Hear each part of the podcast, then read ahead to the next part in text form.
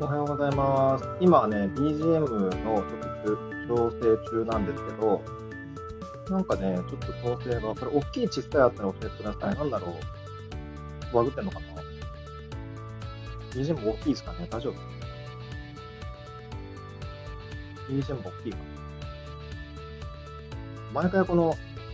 操作環境が違うと、設定が大変ですね。それ考えたら、あの、スタジオでやってる方とか本当にあれですよ。いいですよね。エンジニアさんがやってくれるから。はい。BGM 大丈夫ですか？あ、じゃあ始めます。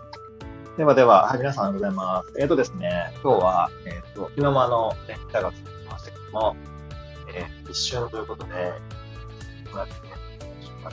なんとなく新年っぽい雰囲気もね、どうやったかなと思ってますけども、その空気感の中、えー、ね、一日のコーチのおしゃべり、いきたいと思います。えっ、ー、と、前回は確か、ホニャララが終わった後ですね、の夜にですね、で日が変わった瞬間ぐらい始めたんで、なんかゲリラ的におーって感じだったんですけども、今日はね、朝の配信です。なんかね、今日は東京地方とか関東地方、すごいなんか、あの、本当に快晴晴天でですね、すごい気持ちがいい、ここも朝、あの、散歩してしてきたんですけど、すごいなんか気持ちがいい感じで、えっ、ー、と、なんてね、散歩、散歩日和ですね。はい。あの新年っぽい感じもね、漂ってはいますけれども、お、ディスポジター調べてました。ありがとうございます。そう、昨日はちょうど夜気が向いたんで、ガガッとノートですね、ブログとか、ブログはそうでもないか、ノートを更新したりとか、いろいろそういう、小、小、やるべきことをね、まあやったわけなんですけれども、えー、皆さんね、この新年明けて、なんとなくその節目感とか、変わり目感ね、なんかあるのかななんて思ってもするんですけど、どうでしょうかね。僕はあの、某板さんの、えー、診断によると、なんだっけ、時刻のせいなので、まあ本当に今年はですね、まあ、めちゃくちゃブーストがかかっていい年ですと、でもなんか僕はそれに反して、なんだか天の弱だからなのかなのか、なんか休みたいみたいな、えー、ちょっと休憩したいものを、まあ言ってたわけなんですけども、最近はね、でもちゃんとこの年明けの1ヶ月ぐらいで、えー、休憩ができたこともあって、だいぶやる気も、まあ、あの、出てきたっていう、えー、感じもして、おります。うん。まあ、だからといって急になんかブーストかけた新しいことやるっていう感じでもないんですけれども、まあ、なんていうんですかね、こう、今まではなんとなくこう、ちょっと焦燥感とか、多分それもあったりとかしたような気もするんですけど、本当に休みがちゃんといただけたというかね、取れたことで、なんか今ここというかね、まあ、中今に、えー、なんか時空が戻ったような気がしている。ですと。けれども、今日はね、えー、そういうなんか自分のコマ、そういう話じゃなくて、えー、最近感じた気づきというか、ちょっと面白いネタをご披露しようかななんて思っております。1月はなんとなくやりたくなかった。そうですね。本当に僕もそんな感じでした。で、それで、今日はその面白いお話ちょっとシェアしたいなと思うんですけど、えっ、ー、と、この間、ちょっとある集まりというか、なんか、そうですね。もろもろ、あの、ちょっとある、ある方たちと集まってまして、で、まあそこで話した内容だとか、まあどなたがいたってことはちょっとここで控えるんですけど、諸事情ありまして、かっこ笑い。で、あの、控えるんですけど、で、そこのなんかトークが面白かったので、あの、ちょっとだけね、なんかまあ僕の感じたこととか、なんかこれって面白いな、皆さんにもシェアしたいなと思ったから、そのあたりをシェアしていきたいと思うんですけども、えー、っと、そこでまあ何を話したかというと、なんか、誰が言い出しってかちょっと忘れちゃったんですけど、あのー、えー、っと、もし仮に今のままのパーソナリティとか、なんか、なんだっけ、えっと、キャラクター的なものとか、マインドセットみたいなのが、まあ、それそのまま踏襲するのかしなくても、まあ、どっちでもそれも選べたような気がするんですけど、そしたら、なんか、あの何の仕事やりたいですか？みたいな、まあ、いわゆるなんか生まれ変わりとまではいかないけど、今の仕事をリセットして、新しい仕事とかも無限の可能性があったら何やりたいの？みたいな、なんか結構大きな問いが出て、で、皆さんそこの答えが本当にこう、まあ、あの、なんていうんですかね。うん。みんながそれぞれ、あの、個性豊かというか、本当に、あの、今までの仕事の延長線上で全く考えてはいなくて、もう全く予測しないようなところから、こんな仕事したいっていう、なんかコメントが出てきて、それがすごい新鮮だったというか、斬新だったというか、意外だったというか、なんていうんですかね、こう、あの、今までの世界線のまま考えていくと、あの、どうしても、まあ、これも結構僕もブログとかでも言ってたりもするんですけど、なんか、ここの大学出たって、このこういう学部出て、こういう仕事してきたから多分こういう感じだろうなっていうふうに、なんとなく可能性で狭まっていくというか、あの、同じ同一線上にね、こう予想しちゃったりはすると思うんですけど、あの、そうじゃなくて、ガバッと全く違うところにこう視点移動して、こんな仕事がしたいとか、こういうことをやってみたいっていうのを言ってるのを聞いて、なんかこう、人間できてるとどうしても、なんていうんですかね、しかも、かくも器用に可能性に蓋をしていってしまうというか、なんか気づいたら可能性を見なくなっていくような生き物なのかなと思ったりもするんですけど、でもそういうふうに、たまにですね、そういうような大胆なトークというか、まあ、社会的なことをすることによって、なんかこう、可能性の扉がまた開かれる感じがするというか、いつからでも、まあなんかやり直せるっていう表現は違うのかもしれませんけど、いつからでもこうなんか分岐していいのかなとか、ちょっとスライドシフトしてもいいのかなっていうような、な気もさせてもらえたななんていうのも思いますし、また、うーん、こう、なんて言うんだろうな、あの、旗から見たら、え、それって生まれ変わらなくてももうできるよ、みたいな話とか、なんか自分からするともしかしたら興味スタイルかもしれないけど、なんかもう実はもうやってる、もしくはなんか延長線上にあるよね、みたいなことかもしれなかったりして、なので、なんか別に生まれ変わらなくても、大胆にキャラをリセットしなくても、まあそのままそれもやればいいじゃん、みたいな話も周りからいただけたりとかね、まあ周りがし合ってたりもして、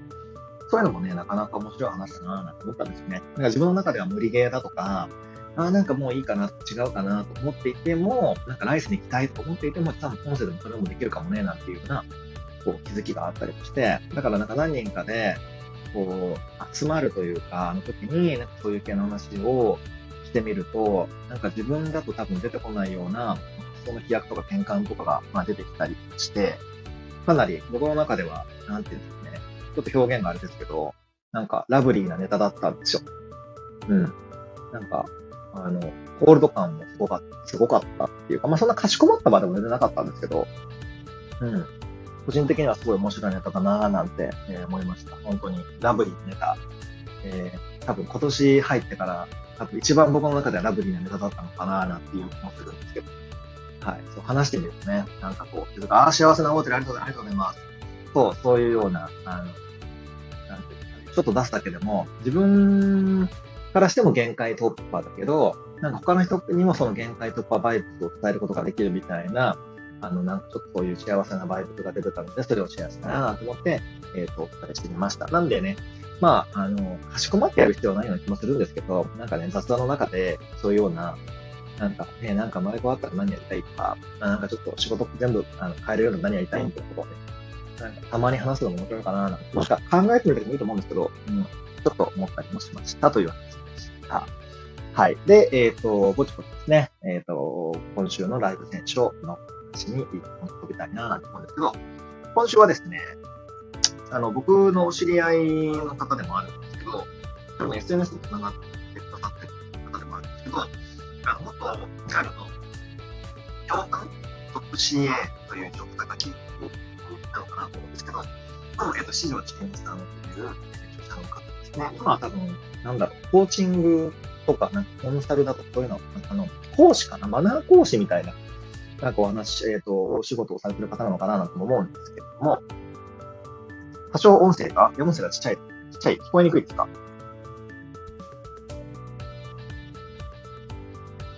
調整した方がいいの？ざわざわえ、なんでだろう？ちょっと調整しますね。音声を、なんだろう、上げるのかえ、でもマイコンには1%なんですな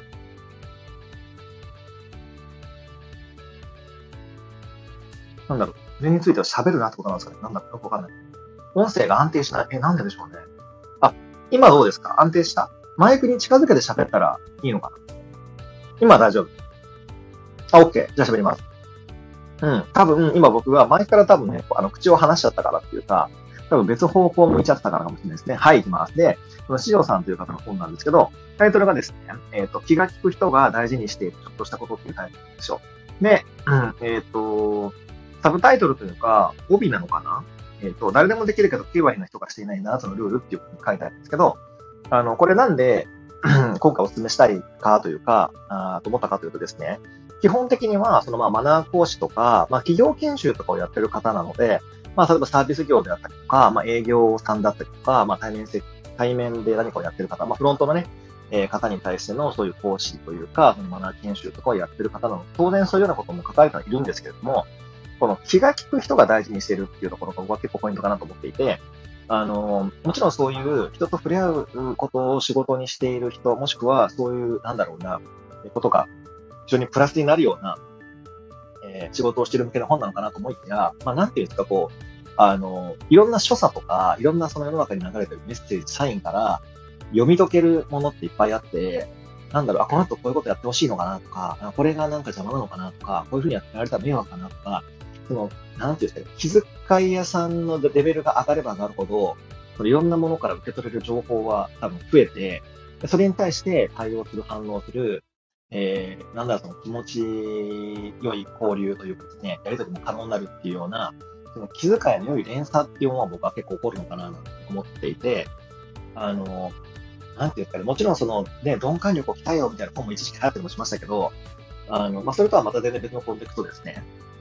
今って、それこそ、ね、ズーム会議とか、リモートでやることもすごい増えたりして、その、なんていうかね、五感すべての情報で、その外部情報を、あの、吸収できるというよりは、本当に視覚だけとか、視覚聴覚だけとか、何かのその機関に特化して情報をあの摂取しなきゃいけないとか、キャッチしなきゃいけないっていうことも増えたと思うんですよ。なので、やっぱりその気を使うというか、まあ、使うっていう表現は違うのかもしれませんけど、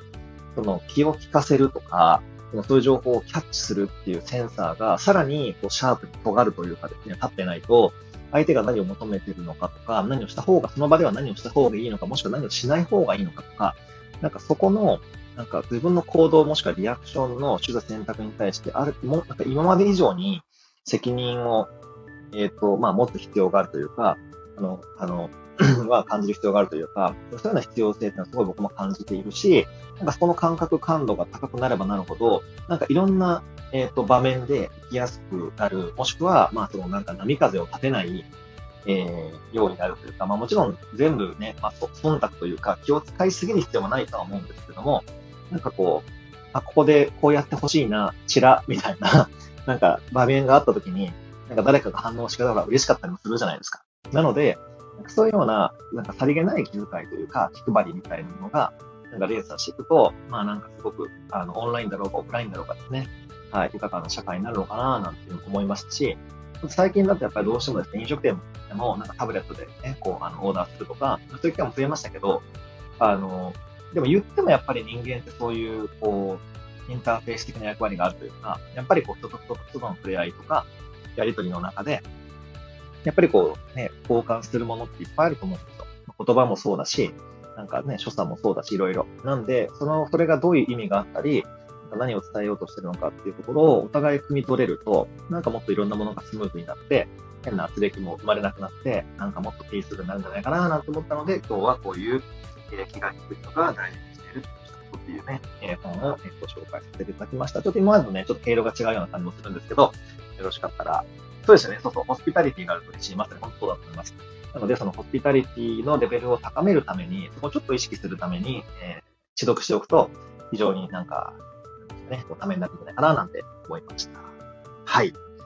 さてと、えっ、ー、と、次のコーナーですけれども、えっ、ー、と、まあ、週間、えー、天気予報、雨季予報的なコーナーに行きたいと思うんですけど、もうこれは一目瞭然というかですね、もう本当にもう皆さんももうご存知の通り、ちょうど明日がですね、なんだっけ、獅子座満月です。はい。で、これもブログでも何度も書いてるんですけど、うーん、こう、獅子座的な要素がすごい強まるだよ、丸とも言えるんですが、じゃあ獅子座的な要素って何ぞやって話がありまして、ね、僕ね、個人的に獅子座って、わかりやすく、安いけど意外とわかりにくいサインかなと思ってるんです。獅子座の方、かっこごめんなさいなんですけど、でもそれは、なんか獅子座が、その、なんていうんですかね、こう、なんでわかりにくいかというと、その5ハウスとね、ナチュラルハウスなんて言われてる、その0サインって言われてるやつなんですけど、あの、まあ、僕は結構王様の星座とか、まあ、あとはまあ一般論で言うとクリエイティビティがとか、遊び心、恋愛とか、まあ、プライドとかね、まあ、英語のスローガンで言うと I will, I create なんて言われるんですけど、あの、すごく、あの、僕、シス座についてはすごく面白いエピソードというか、あの、まあ、思いがあって、それは何かと言いますと、獅子座って実は、その、なんかね、少年が青年になっていく、そこのシーンを描いた制度だと思ってるんですよ。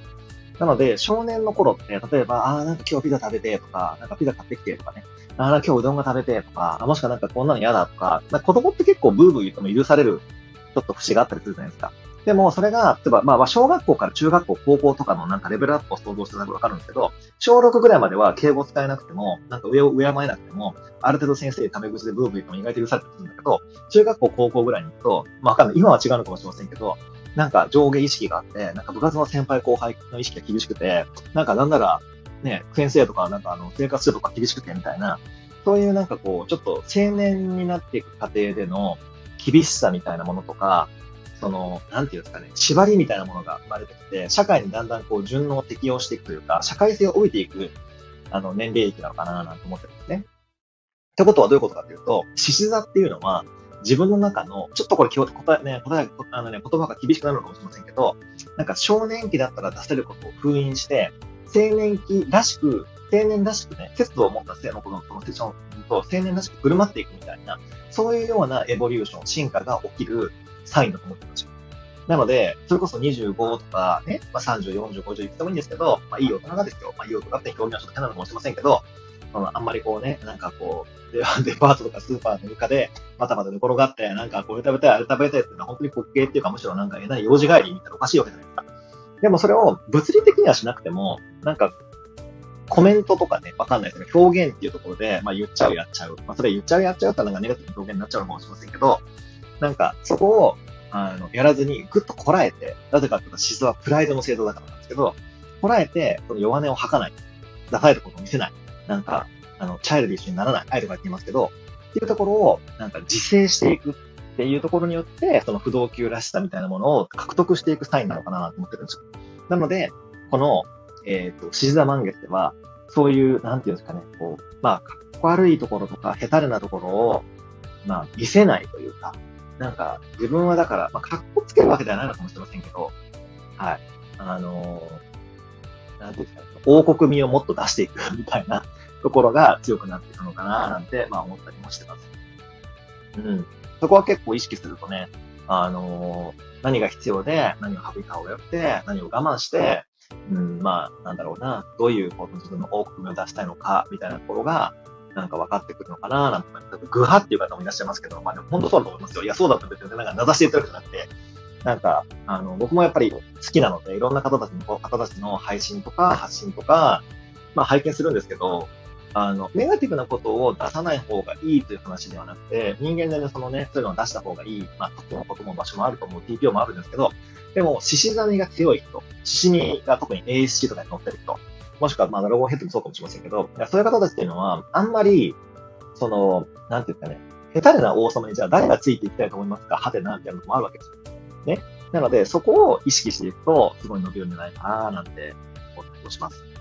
そうそうそうそう、武士は金の使いのにってまさにそうです。うんうん。そう、もうね、なんかこう、うん。あの、偉そうにするってことは全くないけど、なんか、はい。なんか3日飯食ってなくても、なん、なんだろう、売れっ子のふりじゃないけど、なんかそういうようなのは結構大事なのかなって。まあ、まあ、あの、場面、場面、なんていうのかな、人生において、まあ、いろんなその場面というかね、まあ、その、シーンってあると思いますけど、特に今は、えっ、ー、と、そのプライド的なものをね、意識すると、えー、なんか、いろんなものが開いていくのかなって言ったら、なんか、調べになったかどうか、おしめになったかどうかわかりませんけれども、まあ、なんかこのメッセージ性が、えー、伝わればいいかな、なんて思います。ということで、えー、気づいたらもうね、20分近く喋ってるので、えー、ちょっと終わりにしたいと思うんですけれども、えー、次回は、えー、っと、いつか、もうバレンタイン前ぐらいの配信になるんですかね。はい。まあ、皆さん、えー、何を、どんな甘いものを召し上がるのか、またそのあたりに、えー、なんか、熱くしたいと思いますけれども、はい。僕はどうだろう？今甘いものそんな食べてないと、ちょっと控え気味なんで、えー、あんまり食べないと思うんですけども、はい。なんだろう、この水亀座からね、魚座にこうかけて渡っていくときって、意外とちょっとマインドがね、あの、お正月明けてちょっと落ちたりとか、ちょっと鬱っぽくなったりとか、ちょっとぐだぐだになって4月な時だと思うんですよね。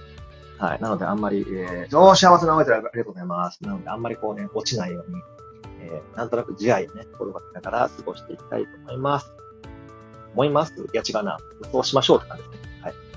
最後ぐだぐだですけど。ということで、えー、ぼちぼち終わりたいと思います。じゃあちょうど20分になった。ということでまた来週日曜日、えー、お会いしましょう。ありがとうございました。